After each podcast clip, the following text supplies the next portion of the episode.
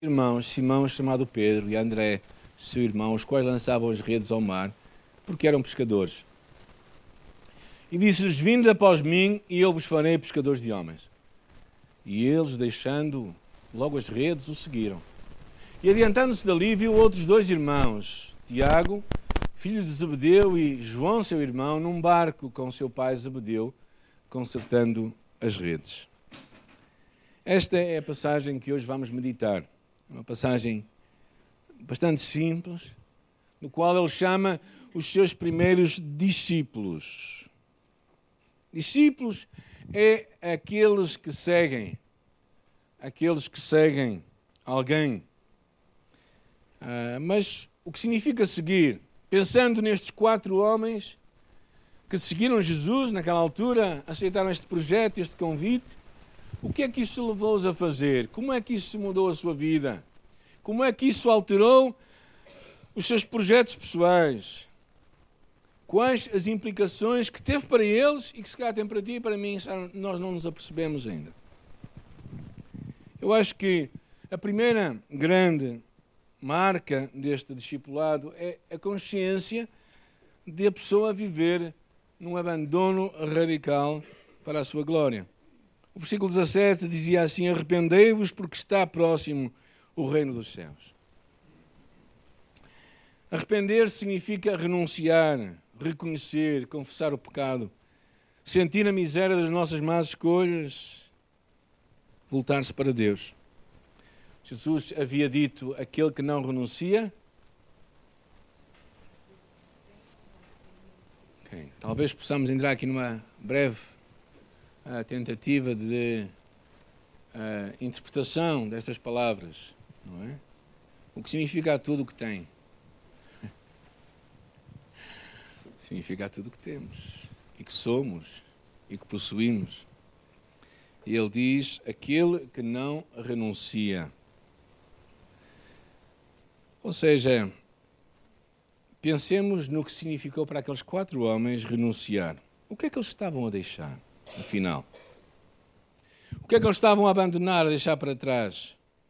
O seu conforto, tudo o que lhes era familiar, tudo o que lhes dava, em parte, segurança por algo que era muito incerto e muito difícil de definir. Eu gostaria de ver algumas coisas que eles deixaram. Primeiro, a incerteza e o desconforto que poderá vir à nossa vida por seguirmos Jesus. Talvez a mensagem de hoje não seja das mais populares que nós ouvimos aqui, mas eu espero que seja das mais bíblicas, porque eu acredito que ela é, verdadeiramente. Ou seja, é algo que tu e eu precisamos estar dispostos a abraçar se queremos seguir Jesus e ser seus discípulos. Discípulos muitas vezes não saberão para onde estarão a ir, mas saberão com quem estarão a ir. Eu acho que uma coisa muito clara foi naquele episódio que nós encontramos outro dia na visita do nosso irmão Peter Jacek, que esteve connosco, falando da igreja perseguida no Sudão. Quando nós olhamos para a vida daqueles primeiros discípulos, eles tinham algo incerto que vinha à sua frente. A segunda coisa, claramente, que nós percebemos é que eles deixaram as suas carreiras, neste caso de pescadores. Pelo menos durante um tempo, dispuseram-se a abandonar as suas redes e a abraçar o que Deus tinha para eles. Na verdade, aqui diz que eles até deixaram o barco, porque eles eram proprietários daquele negócio, juntamente com os seus pais. Uh, ou seja, não ficaram com nada para se agarrar. Uh, claro que muitos deles naqueles tempos procuravam um rabi, um mestre a quem seguir. Mas uma das coisas que acontecia então, não era, eles não escolhiam os rabis, mas os rabis escolhiam os discípulos. Será que isto significou para eles uma promoção? Seguir um mestre que haveria de ser morto como um criminoso? Por quem deixaram as suas famílias, o seu conforto,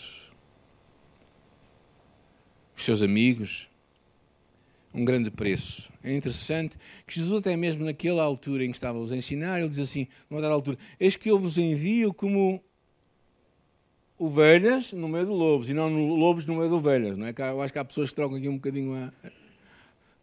Eu vos envio como ovelhas no meio de lobos. Ou seja, E, na verdade, ele diz que por causa dele seriam odiados, maltratados, até pelos seus próprios familiares. A terceira coisa que nós percebemos com eles é que eles tinham que se arrepender, abandonar o seu pecado. Esta é uma mensagem que Deus repete vez após vez, Jesus. É interessante, num mundo que define muito a autopromoção, o cuidar de si próprio, o divertir-se, o proteger-se, Jesus diz assim: morre para ti mesmo. Quem quiser salvar a sua vida?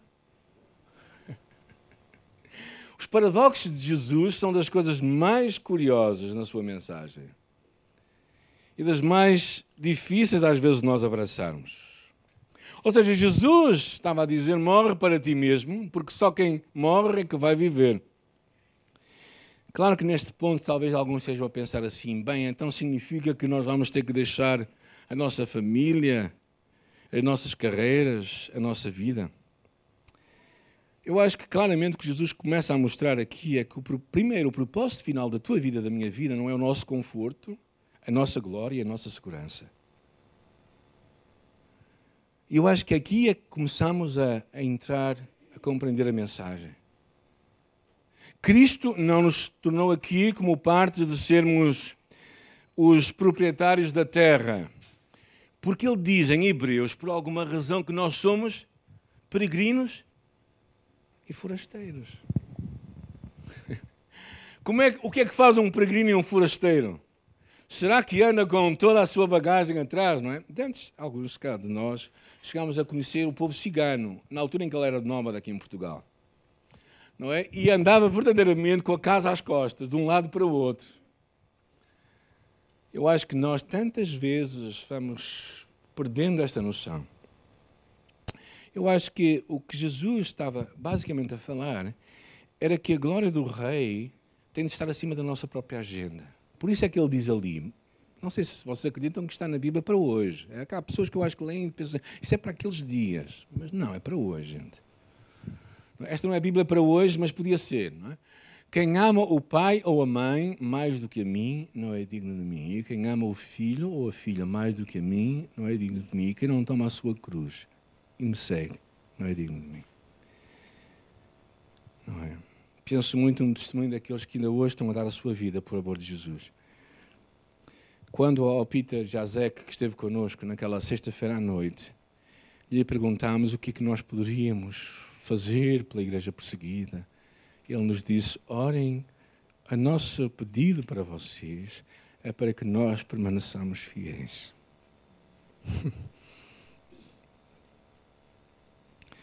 Como é tão real essa verdade, não é? Precisamos de morrer para nós mesmos. Na verdade, se há uma razão pela qual eu estou no ministério, é porque eu abdiquei de fazer as minhas próprias escolhas para o meu futuro. E a minha esposa também. Eu acho muito interessante uma, esta frase que eu pus aqui. Seguir Jesus passa por estar disposto a agarrar frouxamente as coisas do mundo, o conforto, a carreira, as possessões, os teus títulos, a família, amigos e a ti mesmo, para te agarrares firmemente à pessoa de Jesus e à sua missão, à missão do seu reino. É isso que Jesus dá. Ou seja, o nosso amor por ele vai parecer um ódio pela nossa família. Quando ele fala, odeia o teu pai e a tua mãe, odeia a tua própria vida, ele não está a falar de nós nos autocastigarmos, ou autopunirmos, ou tratarmos mal os outros, mas o que está a falar é que basicamente nos agarramos tanto a ele e à sua mensagem que parece que nós até odiamos os outros. Parece que os outros nem são importantes para nós. O que basicamente está é que, é que tu te dispões a agarrar frouxamente, ou seja, muito ao de leve o que tu tens, para agarrares firmemente o que Deus tem para ti. Aí, ou seja, parece, pode parecer radical, mas não. É demasiado precioso. A ênfase não tem a ver com aquilo que tu abandonas, mas tem a ver com aquilo que tu abraças. Eu acho que é isso que Jesus queria dizer. Por isso, aquela palavra lá em Mateus capítulo treze, quando ele diz que o reino de Deus é semelhante a um tesouro escondido num campo, que um homem achou e escondeu, e pelo gozo dele vai vendo tudo o que tem e compra aquele campo. E diz que o reino dos céus é também semelhante a um homem que negocia boas pérolas, encontrando uma pérola de grande valor, vende tudo o que tem e a compra. O que Jesus basicamente diz é que aquilo que Ele tem para nós é muito mais valioso, importante, importante do que aquilo que, do que, aquilo que o mundo tem possivelmente para nos oferecer. Ou seja, quando nós encontramos o Rei, tudo deixa de ter um valor absoluto e tudo passa a ter um valor muito relativo, porque aquilo que Deus tem para nós é muito melhor. Por isso é que um verdadeiro discípulo é alguém, como eu disse aqui, que vive um abandono radical para a sua glória. Estamos dispostos a abandonar tudo para a glória de Deus. É isso que Jesus estava a dizer aos seus primeiros discípulos. A segunda verdade que eu acho que está aqui também clara é alguém que vive dependente da sua graça. É interessante que é Jesus que vai ao encontro deles, é Jesus que fala com eles e diz, vinde após mim. Ou seja, um discípulo percebe claramente esta palavra, não me escolhestes vós a mim, mas eu vos escolhi a vós, para que vades e deis frutos. Ou seja, o que está por detrás é esta escolha de Jesus por nós. Esta é a oportunidade que Jesus teve para escolher homens e mulheres. Agora, como nós falamos, naquela altura eram os mestres que escolhiam os discípulos. Então quem é que os mestres escolhiam? As pessoas mais dotadas ou menos dotadas? O que é que vocês acham? Se vocês foram, fossem um mestre, o que é que vocês iam escolher? Os mais capacitados ou os menos capacitados? Os mais capacitados. Agora, quem é que Jesus escolhe? escolhe, escolhe iletrados... Escolhe pessoas da classe baixa, muitos deles, não é? Não todos, sem educação formal. Na verdade, galileus também, que era um povo um bocadinho com uma fama, um bocadinho assim, tipo travinca. Alguns sabem o que é que eu estou a falar, não é? Uma pessoa que não sabia muito bem, muito bem falar, não é? Uma pessoa que... É este que Jesus escolhe. Eu acho muito interessante. E, e já agora, escolheu-te a ti e a mim. Ok? Amém? Graças a Deus. Jesus escolhe. É muito interessante isto. E Jesus rebate esta mensagem muitas vezes. Não, não, não era por as capacidades inatas que eles tinham, mas era por a capacidade que Deus tem de fazer através de ti e de mim a sua obra acontecer. E a chave, o segredo de um discipulado verdadeiro é nós dependermos sempre da sua graça. Sempre da graça de Deus. Oh, gente, pela graça de Deus, nós, tu e eu, podemos ter mais capacidades agora do que tínhamos no passado. Pela graça de Deus, podemos ter avançado muito na nossa vida. Eu lembro-me, quando eu era miúdo, que muita gente aprendia a ler, a ler e a escrever por causa da Bíblia. Muita gente em Portugal, muita gente. Até que a minha ama dizia que só conseguia ler a Bíblia e o Inário. E ela lia a Bíblia e o Inário, mas se punhas um livro à frente dela, ela não conseguia ler.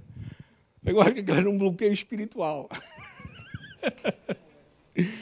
Era, mas ela lia a Bíblia e todos os dias lia. E, e, e há muita gente que aprendeu a ler e a escrever por causa desta palavra.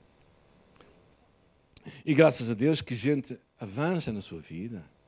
Tem mais capacidade, tem mais recursos, tem mais potencialidades. Mas sabes, uma, uma das lições que tu e eu precisamos de guardar é sempre esta aqui. É Deus que nos escolhe para que nós deiamos frutos. E sabes, na imagem de Jesus aqui que Ele está a dar, é a imagem da videira. O segredo da vara para dar fruto é qual? É durante a noite dizer assim, eu vou dar fruto, eu vou dar fruto, eu vou dar fruto. O que é que ela tem que fazer? Tem que ficar, estar ligada à videira. Quantos dias por semana? Quantas horas por dia? Então é isso que Deus espera de ti e de mim, que tu e eu estejamos ligados a Ele vinte e quatro horas por dia, sete dias por semana. É, é muito interessante porque às vezes nós encontramos gente improvável de ser usada. Nós tivemos a alegria de ter connosco uma amiga do nosso filho lá de Lisboa, que ela é, ela é, é pequenina, não é? Ela é muito pequenina. E ela tem muitas múltiplas uh, dificuldades, muitos ossos partidos. E eu acho impressionante a forma como ela não permite que a sua deficiência uh, a deixe parada.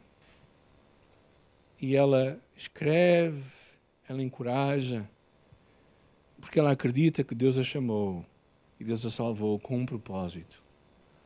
Eu acho que isto é, quando tu consegues compreender isto, que não és tu que escolhes a Deus, mas é Deus que te escolhe a ti, isto deve trazer-te um, um orgulho santo, ok? É por isso que eu acho interessante a palavra que Deus traz em, em Efésios, não é? Diz assim, como também nos elegeu nele antes da fundação do mundo, para que fôssemos santos e irrepreensíveis diante dele em amor. Antes do mundo ser formado, Cristo te escolheu a ti e a mim, para sermos seus discípulos. Antes do mundo ser criado, foi a sua graciosa iniciativa que veio ao nosso encontro. Foi a sua... Por isso é que ele diz, segue-me e eu vos farei pescadores de homens. É a minha graça que vos fará pescadores de homens. Não é a vossa habilidade, a vossa capacidade, a vossa inteligência, mas é a minha graça. Na verdade, Jesus dizia, todos vós me ireis abandonar. Claro que Pedro logo disse que não. E ele, todos podiam, menos ele. E Jesus lhe disse, olha Pedro, uma coisa eu te digo. Tu irás verdadeiramente ser usado por mim para edificar a, tua, a nossa igreja. E é interessante, na primeira pregação de Pedro, um homem que é chamado iletrado, porque era um homem que não teria uma linguagem muito rebuscada, muito, uma linguagem muito simples, claramente reconhecida pelas pessoas, levou a que três mil pessoas pudessem ser salvas. Gente, um iletrado pode fazer e salvar três mil pessoas. Isso mostra mesmo que é a graça de Deus que faz acontecer. O mundo está cheio de histórias assim. Ouvi a história de dois homens na Índia, Oniel e Ari. Um era criador de galinhas e outro superintendente de uma escola. Há três anos atrás, num desses lugares mais inacessíveis e sombrios do planeta, começaram a partilhar o Evangelho numa pequena aldeia. E depois de três anos, havia, há hoje, trezentas e cinquenta igrejas diferentes em trezentas e cinquenta aldeias por causa destes dois homens. Perante isso, lhe perguntaram uma vez a eles, o que é que vocês fizeram? E eles disseram, somente a mão de Deus é que poderia ter feito isto. E o mundo está à espera de pessoas que aprendem a depender da graça de Jesus, da graça de Deus. Espero que tu queiras fazer parte disto, de ver Deus a agir, discípulos a serem formados, igrejas a serem multiplicadas, porque só isto é que tem valor eterno. Só isto é que tem valor eterno. A terceira coisa, perdão, que temos é que um discípulo adere fielmente a Jesus. Entendemos que seguir os passos de Jesus tem a ver com desenvolver um relacionamento com Ele, com aquele que é o caminho, a verdade e a vida. Jesus disse aos seus discípulos, se me amardes, guardareis os meus mandamentos. Quando Ele diz isto, Ele revela claramente que o seu objetivo é que tu e eu sejamos tal qual Ele é. Lucas capítulo seis, versículo quarenta, diz que o discípulo não é superior ao seu mestre, mas todo o que for perfeito será como o seu mestre. Por isso, o que é que Jesus está à espera de ti e de mim?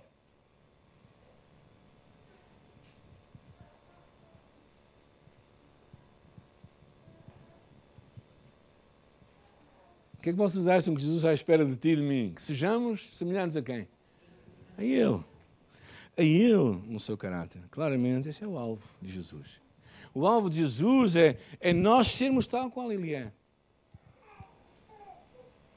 E nós percebemos claramente que a ênfase não é tanto no que nós fazemos, ainda que possa estar lá, mas a grande ênfase é em quem nós iremos ser. Ou seja, a ênfase não é tanto no que tu fazes, mas em quem tu és. É isso que Deus está à espera. Porquê? Porque quando tu és alguém que vive, que é discípulo de Jesus, a tua mensagem, a mensagem que sai da tua boca, vai ter poder para mudar vidas. Mas se aquilo que tu falas é incoerente com a tua vida, só vais perceber obstáculos à tua volta. É muito interessante que esta era a grande ênfase. Quando nós olhamos para os, os mestres no tempo de Jesus, como os fariseus, estavam muito preocupados em as pessoas cumprirem simplesmente regras, mas não estavam preocupados em mudar as suas vidas. Por isso é que eles foram chamados sepulcros caiados de branco. Mas Jesus quer que nós mudemos a nossa vida. Verdadeiramente sejamos semelhantes a Ele. E esse é o grande propósito de Deus. E claramente os discípulos perceberam, quando eles estavam a seguir Jesus, eles não estavam a seguir um homem qualquer, mas sempre que eles seguiam um mestre, eles estavam à procura de ser tal qual aquele mestre. Claro que hoje nós, quando falamos de discípulo, não percebemos muito bem o que é isto. Porquê? Porque pessoas podem ir para a universidade fazer um curso e no final do curso quase saberem tudo aqui, mas não saberem nada na prática, não é? Meu filho fez o curso de Engenharia Civil. Tem um mestrado, não é? Ele nunca dirigiu nenhuma obra. Teve aqui uma boa experiência aqui enquanto construímos a nossa igreja, porque ele percebeu como é que algumas coisas acontecem quando se faz bem o trabalho. Mas às vezes é possível nós sabermos muito aqui, mas verdadeiramente não vivermos assim. Ou seja, hoje o conhecimento é muito saber coisas. Mas na altura de Jesus, sermos como o nosso mestre era verdadeiramente vivermos como ele. Na verdade, nós em Portugal tínhamos um pouco essa imagem nos tempos passados, quando miúdos vinham de, das aldeias do interior. Eu, por exemplo, tinha um sapateiro perto da minha casa e ele tinha lá um miúdo na casa dele que vinha, tinha vindo da aldeia para viver na casa dele. E enquanto vivia na casa dele, aprendia a profissão. E assim ele se tornava igual ao seu mestre. Hoje não há isso, não é? As pessoas sabem coisas, mas não vivem. E quando Jesus fala disto, um discípulo está a falar de ser como o seu mestre, no seu caráter, naquilo que ele é lá dentro. E a última coisa que eu quero falar convosco é esta imagem que o discípulo vive a urgência da sua missão. É muito interessante, porque, porque quando, quando eles falam ali, em Mateus capítulo quatro, o que é que diz o versículo vinte e dois? Alguém pode ler o versículo vinte e dois, que depois de Jesus chamar, o que é que aconteceu? Então eles, no mesmo instante, deixando o barco, o seu pai seguiu. No mesmo instante. Eles perceberam a urgência que havia da missão à sua frente. Há, há umas semanas atrás, na nossa conferência missionária, fomos encorajados por uma mensagem muito abençoada para a minha vida pessoal, quando nós lembramos os todos da grande comissão, que é-me dado todo o poder no céu e da terra.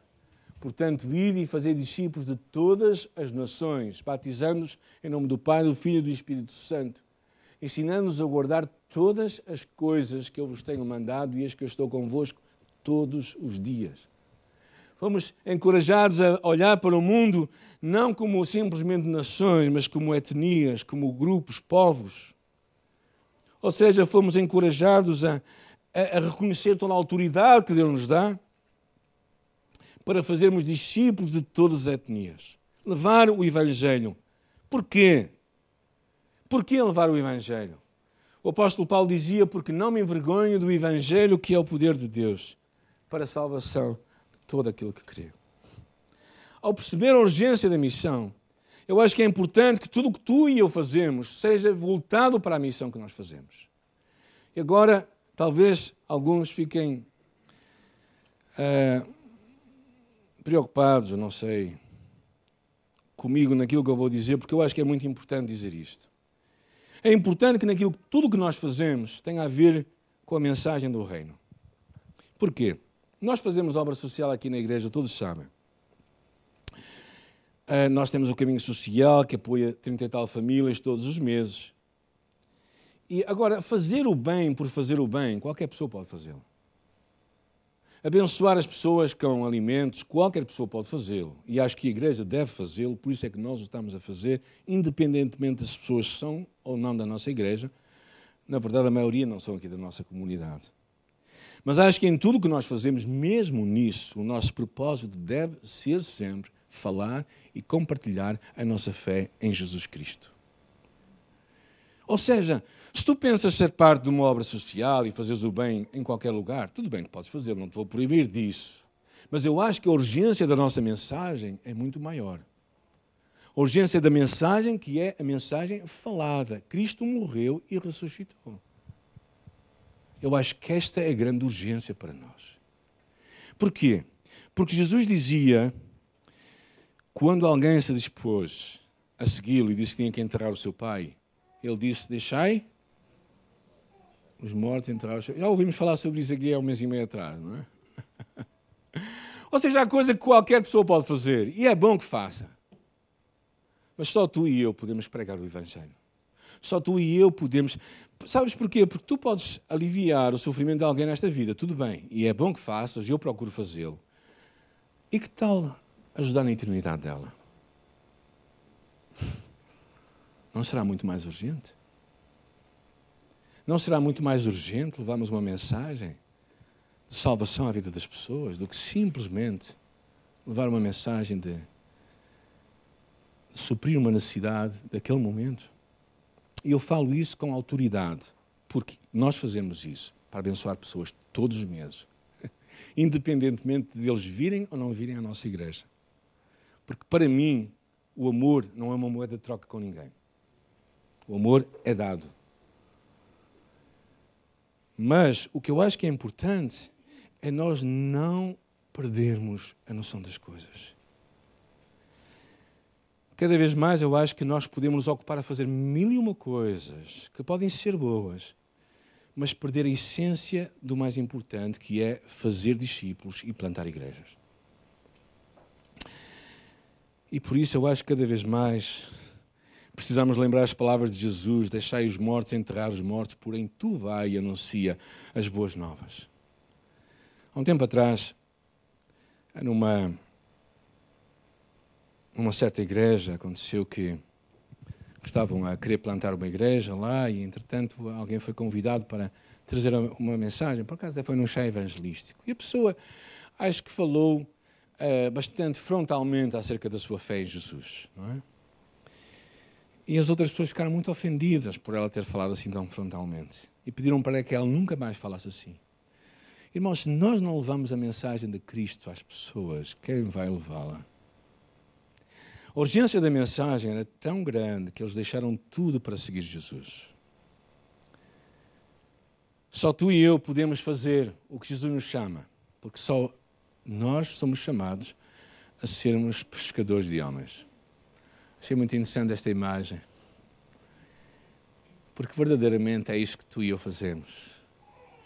É procurarmos trazer pessoas para a cruz, para uma mensagem que às vezes pode não ser tão, tão fácil ou tão suave, mas é uma mensagem desafiadora. Eu acredito cada vez mais que precisamos de, de deixar que a palavra de Deus, com os seus desafios, traga encoragem à nossa vida. Porque por isso é que Mateus capítulo vinte e quatro diz que Jesus dizia, não sei se nos últimos tempos haverá fé na terra. E também fala que lá em, em, em Timóteo que, que no final dos tempos muitos procurarão doutrinas segundo os seus próprios desejos. E terão coceira nos ouvidos. Gente, se esta mensagem foi um desafio para ti, pergunta se foi Deus que falou. Ou se achas que fui eu que falei demais, pronto, podes-me, podes-me crucificar a mim. Mas se, se aquilo que eu falei, se tu achas que está lá na Bíblia, e se eu mostrei que está lá na Bíblia, então eu espero que tu digas assim, bem, está na Bíblia, é para mim hoje. Foi naqueles dias... é para mim hoje e será amanhã também. Porquê? Porque Jesus está à procura de homens que querem fazer pescadores de homens. É isso que Ele está a fazer. É esta a chamada de Deus para nós.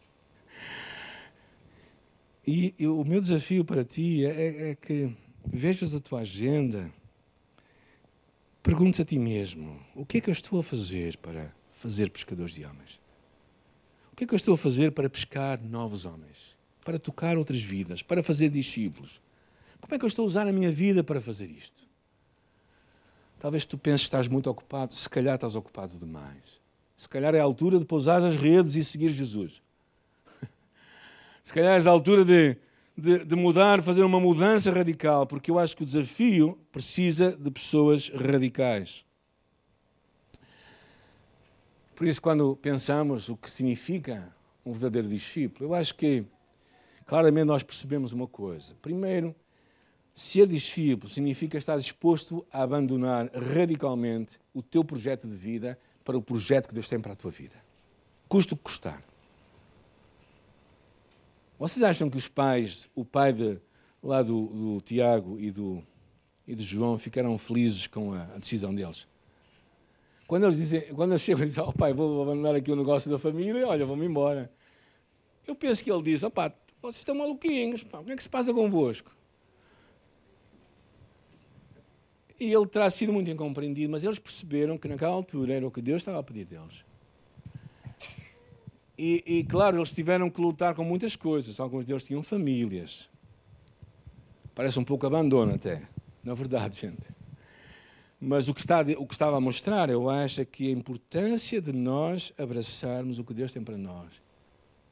A importância de nós abraçarmos frouxamente o que o mundo tem para nós e abraçarmos firmemente o que Jesus tem para a nossa vida. Viver alegremente dependente da sua graça. Deixarmos que o que quer que tu venhas a fazer para Deus seja a graça de Deus em tua vida e tu vives descansado nisso. Abraçares fielmente Jesus e finalmente viveres a urgência da sua missão. Nós não sabemos quando o Senhor virá. Jesus contou uma parábola e com ela termino. E o Senhor entregou aos seus servos talentos e foi-se embora. E lhe disse, olha, negociar com eles. Quando eu vier, eu vos pedirei contas. E assim o Senhor saiu e foi para longe. Em altura em que eles não contavam, o Senhor voltou. E chegando perto deles, disse, onde é que estão os meus talentos? E aí, eles mostraram o que tinham para ele.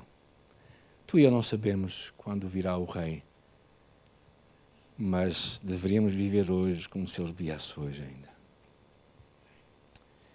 E perceber também que há cada vez mais a urgência de que tu e eu sejamos mensageiros dessa boa notícia. É demasiado importante para nós darmos tão pouca importância. Por isso eu te quero encorajar a, a viveres como um discípulo verdadeiro de Jesus. Comecei a história com os comandos. No final do curso eu não quis ser comando. Mas no final da minha vida eu quero ouvir de Jesus, bem-estar, servo bom e fiel, sobre o pouco que foste fiel, sobre muito te colocarei, e entra na alegria do teu Senhor. E façamos uma festa, porque é para isso que nós estamos. Amém? Senhor, nesta manhã nós reconhecemos a nossa incapacidade humana diante do tão grande desafio, mas ao mesmo tempo a honra tão imensa que é ter-te como nosso Rei, Senhor e mensageiro. Por isso, Deus, eu te, te peço que tu me ajudes a mim, primeiro a mim, a ser teu discípulo, verdadeiro discípulo, a abraçar tudo o que tu tens para mim, a ter este abandono radical por amor do teu reino, a abraçar a urgência desta mensagem, Senhor, à minha volta, Pai, a aderir fielmente a tudo o que Jesus tem para a minha vida, Senhor, a verdadeiramente olhar para tudo o que tu tens para mim e a saber que tu queres realizar em minha vida, Senhor, e ajuda-me a sempre depender da tua graça. Nesta manhã, Senhor, leva-nos a mais longe no nosso discipulado. Ajuda-nos a rever a nossa vida, a alinhar-nos com os teus propósitos, o teu coração. E, Senhor, oramos também e abençoamos desde já, Senhor, esta iniciativa lá em Braga. Abençoamos os teus filhos ali naquela cidade. Que a tua glória se manifeste, que vidas sejam tocadas e salvas para a glória do teu nome, nós oramos. Amém. Amém.